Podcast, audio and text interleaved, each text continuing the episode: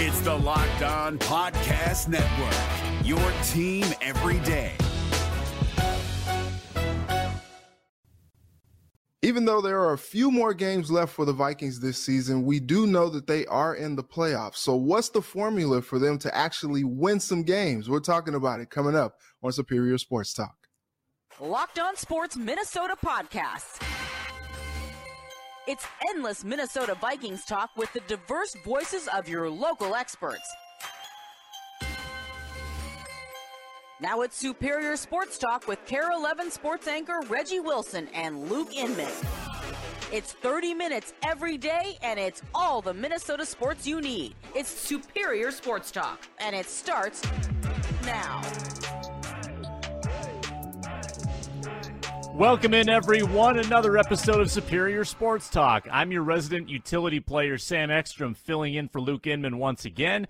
Reggie Wilson of KARE 11 joins me. He's on Twitter at Reggie Wilson. And as Reggie said, we're going to lay out the Vikings formula for playoff success. We're also going to look ahead post Vikings. Once they break our hearts, who do local fans cling to, the Wolves or the Wild? And in Gimme One, there was a Carlos Correa switcheroo that did not involve the Twins, and the Vikings have five Pro Bowlers. We'll talk about that in What Does It Mean? Before we get into Vikings playoff formulas, make sure you check us out on Amazon Fire and Roku, the Locked On Sports Minnesota app, which gives you a seamless – wonderful viewing experience on those new TVs that you probably bought on Black Friday or for the holiday season. Uh, also, subscribe on YouTube. The Locked On Sports Minnesota channel gives you access to all of our videos, and we're free and available wherever you get your podcasts. Reggie Wilson of KARE 11 joining me now. Reggie, I'm looking ahead to the playoffs already. Two seed, three seed, doesn't matter. The Vikings are going to have a home playoff game.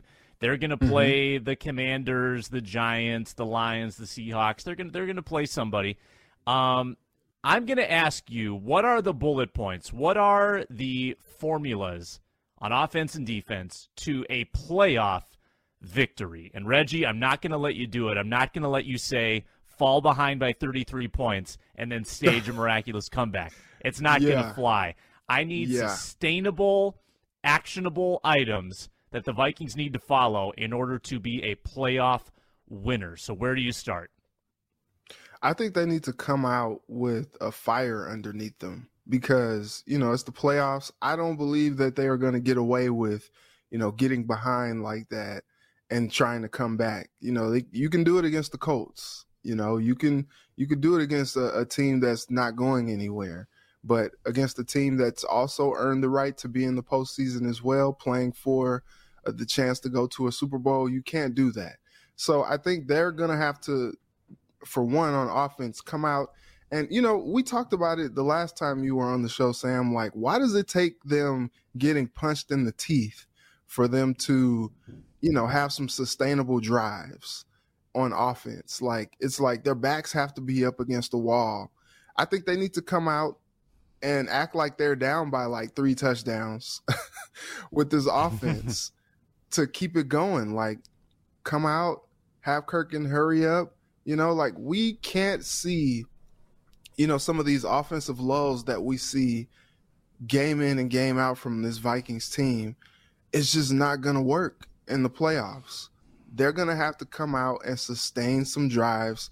And I think it really just comes down to them being more aggressive on offense, getting the ball into their playmakers' hands staying ahead of the chains or making it easier on third down or may not even getting to third down. You know, first and second down, taking a shot, you know, and moving the sticks, pushing the ball down the field. Like I think that's what it's going to take on offense to keep this thing going because they have the talent to be able to do that. They have all the, you know, we we're going to get into it, but Pro Bowl talent on the offense that's what it's going to take. You know, if Darrisaw is healthy and that line is doing what they're supposed to do, like we've seen from them this season, making a way for Kirk in that pocket, not l- allowing him to get sacked seven times like we saw against the Colts, and, and allowing him to actually cook back there, like it should be able to produce some st- sustainable drives for them. They also need to make sure they get the ball into Dalvin Cook's hands however they can, as we've seen, whether it's running the ball, whether it's, you know, splitting him out wide. Sam, the screen game. The screen game. It? How about it? Getting the ball in Dalvin Cook's hands any kind of way. Maybe some tight end screens to TJ Hockenson. You know, maybe doing something like that as well. They need to do something that is going to continue to sustain these drives. Get into the hurry up. Don't huddle it up. Let's just keep it moving. Um, that that's what I think I need to see on offense. And then on defense, they need to pin their ears back and get after the passer, whether they're going to blitz. I know they haven't blitzed a whole lot this season. Whether it's blitz, whether it's just Danielle and Za'Darius just pinning their ears back, you know, moving them around in, in different gaps and trying to find a way to get a mismatch so that they can get to the quarterback. We need to see them get to the quarterback early and often. Kind of like what we saw against Green Bay. Like they they abused that Packers offensive line and they abused Aaron Rodgers. And we really haven't seen a performance like that since then. You know, like they they've done okay. There've been some flashes since then, but we haven't seen that type of performance since the start of the season. Mm-hmm. And so then beyond that, please just make sure if you're going to play coverage, can we make sure we don't see guys five, ten yards off of these receivers because that is not a formula that is sustainable for success. As we saw against the Lions, as we saw against the Patriots, they are going to chop them up. And I know they made some adjustments against the Colts, and you know that is something that you hope to see them sustain moving forward. And you know, especially against the Giants, nobody is really scaring you. You know, other than maybe Saquon Barkley, you know, Darius Slayton. You don't want to get beat over the top, but other than those guys, like there's nobody that really scares you. So there's no reason why you shouldn't be able to press some of these guys off the line and just play straight up man to man against uh, some of these receivers. And so I think, eh, you know, getting into the playoffs, you know, maybe they're playing a, a scary Terry. Maybe they're playing, uh, you know, Jahan Dotson or DK Metcalf, Tyler Lockett you know, some of these teams that they may see in that first round, the Lions, Jameson Williams, DJ Chark, Amon-Ra St. Brown, like they're going to have to get up in their faces and, and try to make it a little bit more difficult for them to get into their routes or else it's going to be scary all over again. Mm-hmm. You know what I would not mind, Reggie? If the Vikings win handily on Saturday, that actually goes a long way – towards setting up a Vikings Giants rematch in the playoffs because it takes the Giants down a peg and it moves the Vikings, you know, further entrenched into that two seed. I think the Giants are a favorable matchup because if number one, their defense is not good. I know they had a good performance last Sunday to win a game. It's not a good mm-hmm. defense. They're 26th in the league. And you alluded to this. Their offensive weapons are as punchless as you'll see in the league outside of Saquon. I think the Vikings might may be playing the two most punchless offensive weapons teams in back-to-back weeks, um, and they obviously only had to face Jonathan Taylor for like three plays, so that helped too. Um, but yep. the Giants don't have a lot in the way of pass catching. They rely on Jones to to use his legs and give it to Saquon, who uses his legs. But mm-hmm. that defense is not that strong. That offense is not that scary. I would love to play the Giants again. But if it's not the Giants, there are some bad defenses in the mix for that seven seed. There's the Giants 26th, the Seahawks 29th, the Lions 31st. Now, the Commanders are the oddball. They're actually fourth best in defense, but I wouldn't mind facing Heinicke either because I just don't trust him at all. Um, so mm-hmm. I think that all those matchups are favorable in some way for the Vikings. But if you're facing one of the the cruddiest defenses in the league, that that that that is incumbent upon Kirk Cousins to lead at least a 31 point offensive performance. I mean, we've seen this team hang points in bunches. Mm-hmm. You could just sustain it a little better. You know, there's one stat that I like to look at scoring percentage on how many drives are you actually producing points. And the Vikings, they are 18th in scoring percentage. Um, that is not as great as it could be. This is a, an offense that has the capability to be much more consistent, and you touched on this. Not going away for multiple quarters of games, that would help a lot. Even if you can just produce like a five minute field goal drive, is helpful even if you don't score touchdowns, because it gives your defense a break. It takes time off the clock. It puts points on the board. The Vikings need a little more of that instead of the feast or famine when they score a touchdown, take two quarters off, score another touchdown, take a quarter off, score another touchdown. They end up with 28 points somehow, but it doesn't feel like they played that well. I just need a little more steadiness, a little less volatility, Reggie. Um, I wonder if the formula changes when you play a better San Francisco team, maybe in the second round. What needs to happen? I mean, then, like, I think in the first round, you just need to not shoot yourself in the foot. In the second round, then you really need to make some plays. Like, particularly on defense, you probably need to take the ball away. You probably need to get three or more sacks, make a splash play on special teams. Like, the standard for winning, I think is considerably higher in the second round absolutely. than the first. Would you agree? Yeah, absolutely. Yeah, it, it's it's not especially against a team like the 49ers that has like a ridiculous defense like if they fall behind like San Francisco is one of those teams that they just pour it on you. You saw what they did to Tom Brady and the Bucs a couple weeks ago. You don't want that. You try to, you know, get behind and all that. Like I look at a team like the 49ers and I see a team that you're going to have to get into a slugfest with. Like they hit you, you hit them back.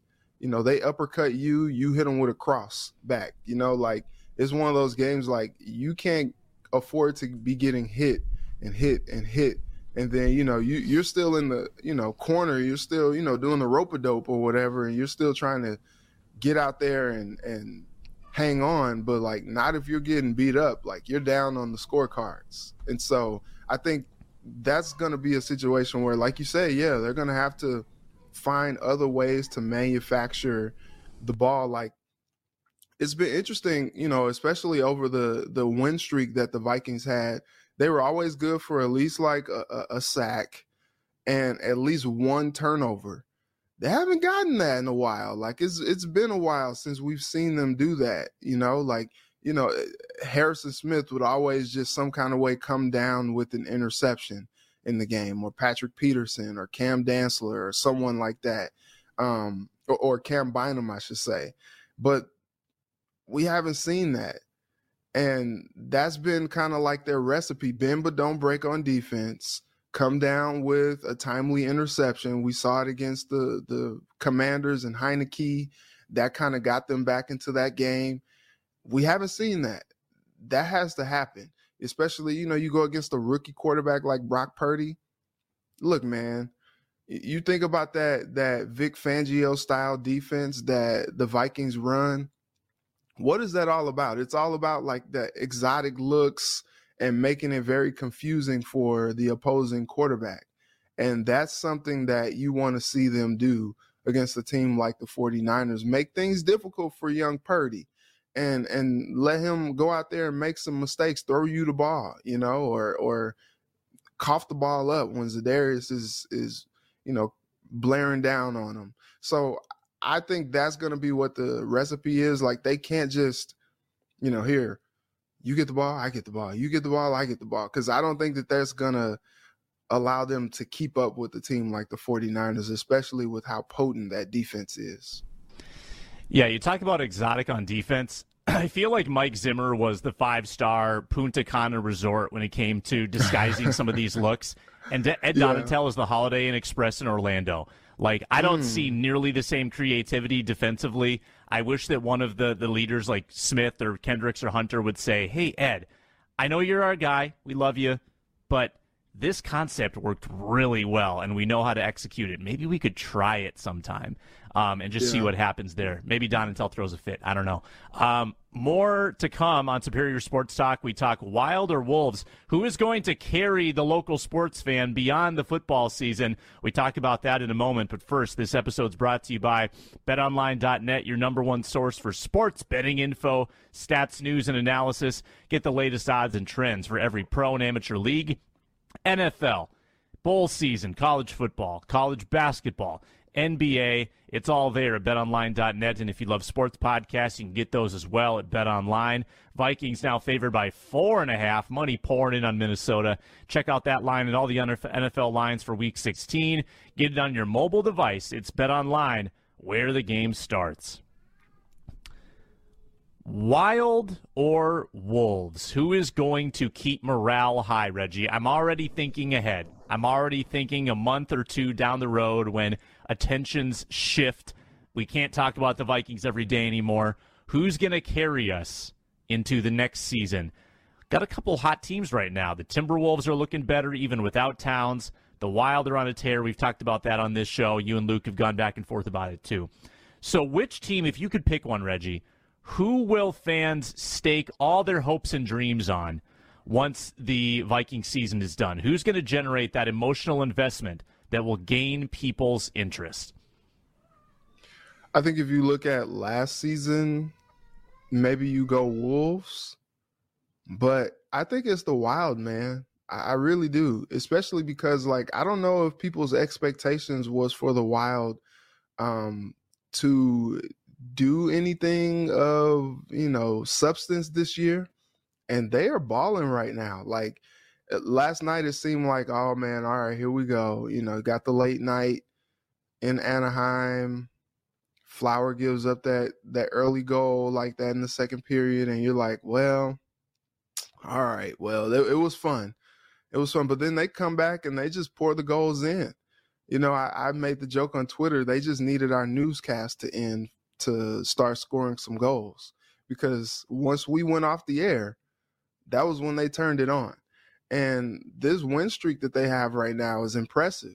And I, I just I just wonder like how long can they keep this going? Like if they're gonna get this type of production, not only from Flower, but you know, we did a, a little story on Gustavsson the other day, six and on oh his last six starts.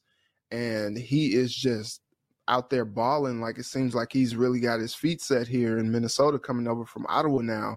And you're like, okay, if they're going to get that type of consistency from both goaltenders, where you know you can give Flower the night off, you know, to rest his his loins, you know, to rest to rest him, the the old man, you know, uh, and and you could put Gustavsson in there, and you can get similar, if not, you know, better production from him wow, man, like this team is scary. And then like like we said, Sam, if if you're gonna get all these, you know, goals from guys other than Kirill Kaprizov, that is encouraging last night, what we saw from them against the Ducks. And so I think that's gonna be a team that's gonna capture the team. I mean, it's the state of hockey.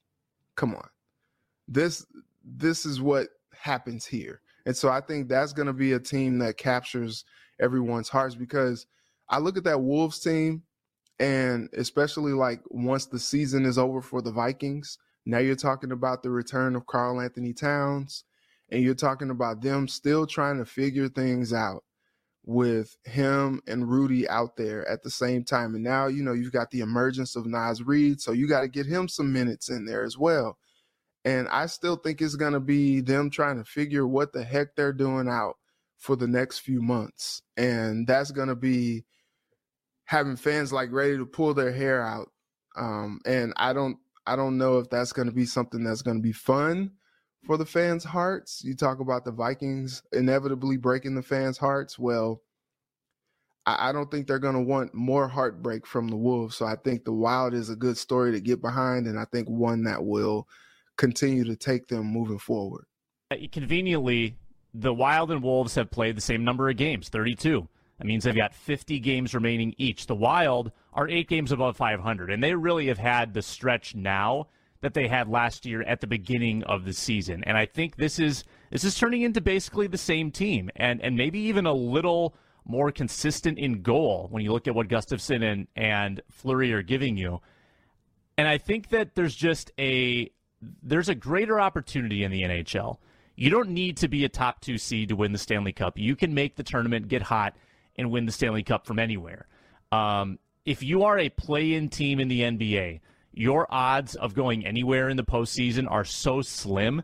And that's where the Wolves are living right now. Unless they prove me wrong, unless they move into a different stratosphere, it's going to be hard to stake any real interest in that team, um, you know, beyond whether they can get out of the play-in round. I think the Wild right now are screaming to the NHL, we are contenders this year, just like we were the year before, um, and we have been several years prior. Now, the Wild, it's about playoff success. Like they, they've been in the playoffs a lot, but they usually lose. What's going to be different about this team? I think I'm willing to. Fi- I'm willing to uh, to invest in them and find out. Like I want to see what they're made of because when you have a star like Kirill Kaprizov, anything can happen in the postseason, especially when Fleury is your goaltender. Even though last year didn't go too well, but we won't talk about that. Uh, we've got what does it mean coming up with Reggie Wilson. Before we get to that. Make sure to check out Locked On Sports today, the biggest stories around the sports world in 20 minutes or less, instant reactions, game recaps, and Locked On's take of the day. That's Locked On Sports today, available on YouTube and wherever you get your podcasts. And one more thing, folks Built Bar. Those two little words that, to me, just scream the holiday season. Why? Because you can load up your stocking with white chocolate peppermint granola candy cane brownie puffs. You can put it in your own stocking and you can say, well, I guess Santa just left it for me because they're so good. You want to hoard them all for yourself. I wouldn't blame you a bit.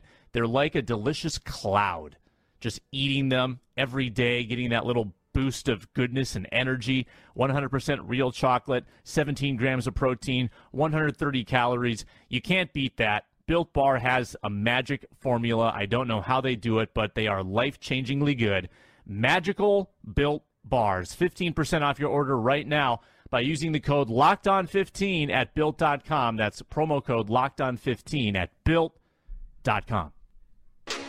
It's time to tell us what does it mean? All right, Reggie, I've got three prompts. I want a minute on each. What does it mean? I'm not sure if you and Luke had time to react to this yesterday. You can, you know, if you did, you can stop me. We can move on. Uh, but this broke yesterday morning. The Twins, or I should, I, will start here. Carlos Correa, former Twin, Carlos Correa. He reneges on the Giants, or they reneged on him. Somebody reneged on somebody because the mm-hmm. physical didn't go well. And yeah. Carlos Correa moves his commitment from the Giants to the Mets.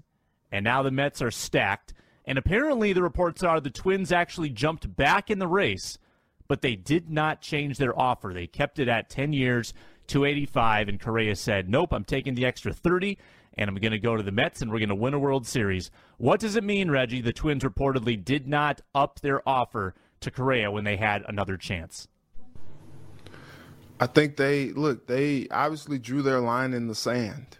You know, yesterday Luke and I talked about Correa going to the Mets, but we didn't know the particulars. Like, did the Twins jump back in? Did they not? Were they scared off by his physical? It sounds like they might have been a little a little weary of that physical as well. And so, look, big miss for the Giants, missing on Aaron Judge and now Correa as well. And so, it's reported. I saw reports yesterday, I think from the Athletic, that Correa tackled Scott Boras when the Mets offer came through and and pushed him onto the bed. I don't know where they were that that was a situation, but we'll move forward from that. I, Who's I reporting this clearly, news? Who who has look, that I, scoop? Look, look, it was on the Athletic. it was on the Athletic. Okay, it must be true. He pushed, he pushed Boras onto the bed. So I'm like, okay, what bed? Where are you guys at? Are you vacationing together? What's going on? You living together? I don't, I don't know. But anyway, um, I mean, he's paying him a lot, a lot of money. He might as well get a guest house at his, at his, uh, at his estate. You know, little but, mother-in-law suite. Yeah. Yeah, yeah. A little. Hey, hey, Scotty, Scotty, you want to go over to your house? Okay. All right. I'll see you over there, buddy. Um, but I think what's interesting is the twins clearly had their line drawn in the sand. They were like, "Look, this is what we're gonna do." And honestly, look, it it was obviously just the the years for Correa because the twins deal was giving him more average annual value than any of the the offers that he had received. The, the one from the giants i think it was something like 25 26 mil a year. And with the the mets now i think it's 26 mil a year but they give him that stability. Instead of you know with the Twins, he he'd be done with that contract when he was 38 years old. Now, you know, well, it was 41 with the Giants, but now it's going to be 40 with the Mets, and so they give him that that type of stability to allow him to play until he's he's good and darn ready to to end it, or convert a little bit of that into a second Bobby Bonilla type of a deal if he doesn't play mm-hmm. all the mm-hmm. way up until he's 40. So I think he was looking for that stability. He got it with the Mets. The Twins, even though they they were offering 28.5 a year, I guess it just wasn't enough. Like he wanted to get that those extra years in so that he had that stability later. Cause look, I get it. These baseball players, they understand. Well, these athletes in general, they try to get as much money as they can while they can because when they're 50 years old, there is nothing that is going to net them the type of return that they are netting while they're in the prime of their playing days. So I get it. That's what Carlos Correa was going to do. But doesn't it seem like it's a little bit more of just a, another knife being drawn in the back of Twins fans. You're just like, there's hope. He failed the physical. Maybe he can come back. And then the Twins are just like, no, no, no, bro. Like, uh, take the offer that we had, or there is no offer. And he's like, all right, well, I'll just go to the mm-hmm. Mets. Twins fans like, what? We had a chance again, and we still didn't do it. I, I think that's probably what's the most hurtful for Twins fans. Yeah, I, I, I just don't get the mandate. Like, if you're willing to go that high for that annual value, why would you not give the extra year, right? It's not going to be your problem to, to deal with. Let the next front office deal with that. Besides, at that point in time, 28 million is not going to be that big a deal. Someone needs to teach Correa about investment, though. Over the first 10 years of the Twins deal, He's making 22.5 million more than the first 10 years of the Mets deal. Think about how much he could have in investments if he just takes the difference, puts it into stocks over 10 years. That's going to appreciate. I think he actually left money on the table, to be honest. I mean, think about where Bitcoin's going to be in 10 years. He could just put it in Bitcoin. Um, I digress. What does it mean, Reggie? The Wolves lose the second of their back to back with the Mavs 104 was it 104.99? They lose by five uh, and drop their record to 500.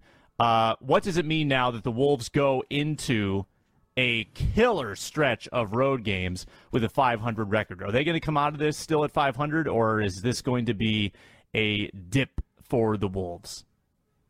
It's going to be tough for them. I, I I'm not gonna you know sit here and lie. I think last night was a good indicator that look they can play well without their stars. Like they can without their all stars. They can. But there is not a situation where they are a better team without Rudy, without Cat.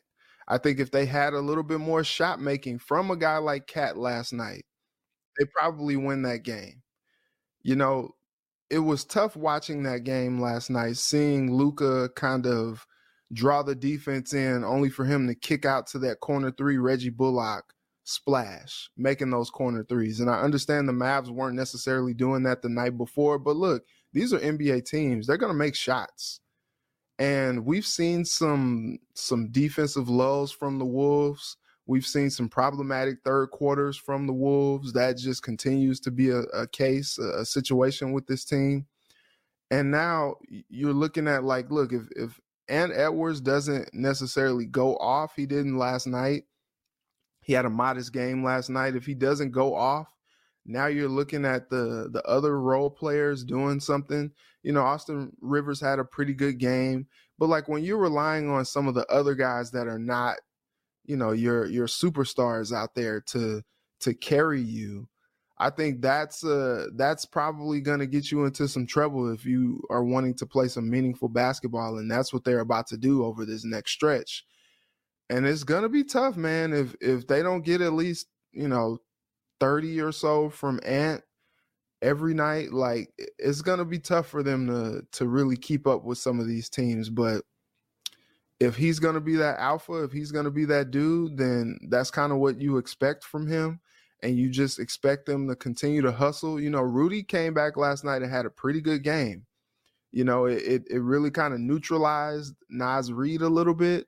You know, coming off his 27 point performance, and so I think you want to find a way to get all the guys involved a little bit more. But look, Rudy had a good game and had a solid game, but I think he needs to like go into like superstar status where he's having these dominant games of 30 plus points a night for them to actually compete, especially while KAT is out. All right, I got one more for you, Reggie. What does it mean that the Vikings got five Pro Bowlers Kirk Cousins, Justin Jefferson, TJ Hockenson, Za'Darius Smith, and long snapper Andrew DePaola? My question is did anyone get snubbed? What does it mean that those five got in? and several did not get. And I know there's some alternates in there. I want to acknowledge that. But in terms of like actually on the team, who got snubbed, Reggie? It's interesting because when I look at the roster, I'm not really sure how you can you can always argue, I guess, for more, but like the guys that got in, I, maybe you would make an argument that Dalvin Cook belonged there but then you look at the guys like Miles Sanders, Saquon Barkley, and you're like, dang, do do any of them kind of get in or, or kind of get behind Cook in that pecking order right there? I mean, those two guys have had great seasons as well. And then you look at the the Darrisaw move, like you look at the tackles that got in, you're like, eh, eh maybe maybe um maybe over Lane Johnson, Darrisaw maybe.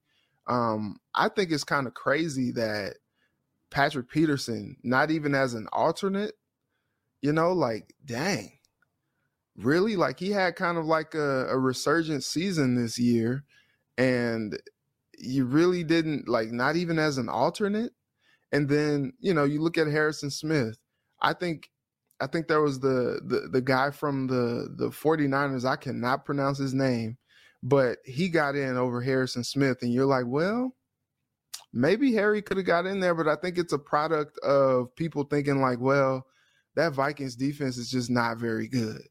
You know, like sorry, they're just they're they're not that great. So you don't really think of some of their guys as like pro bowlers. You know, it was good to see Za'Darius Smith bounce back from basically missing all of last season to get in. I think he was very deserving of of the honor. Uh, but yeah, when when I look at snubs, I, I, look at some of the the vet guys that have been balling this year, like Harrison Smith and Patrick Peterson. And then, you know, look, I know he got hurt quite a bit, but look, TJ Watt got in to the Pro Bowl and he missed what, like five, six games this year and you you don't penalize a guy like that. But then you look at Christian Darrisaw. It was Darrisaw Island up until he got that concussion. He's given up what three sacks this year, and some you may say like were maybe not his fault because of what he's been dealing with with the concussion. I think Darrisaw should have been a Pro Bowler like outright this year. I think if, if you look at snubs, he for me seems like the biggest one, followed by maybe like Dalvin Cook. Darrisaw for sure, biggest snub. I thought you could make a case at times he's been the best left tackle in football. Patrick Peterson oh, was the other one. You touched on that. Amazing resurgent year, top 10 PFF corner. Uh, he's been great, but like you said, not on a very good defense. Uh, he's Reggie Wilson, KARE 11. Check him out on TV. He's on Twitter at Reggie Wilson TV. I'm Sam Ekstrom at Sam Ekstrom, filling in for the great Luke Inman on Superior Sports Talk. Get it wherever you find your podcasts or on YouTube. Locked On Sports Minnesota. For Reggie, I'm Sam saying so long on Superior Sports Talk today. Be blessed. Spread love today.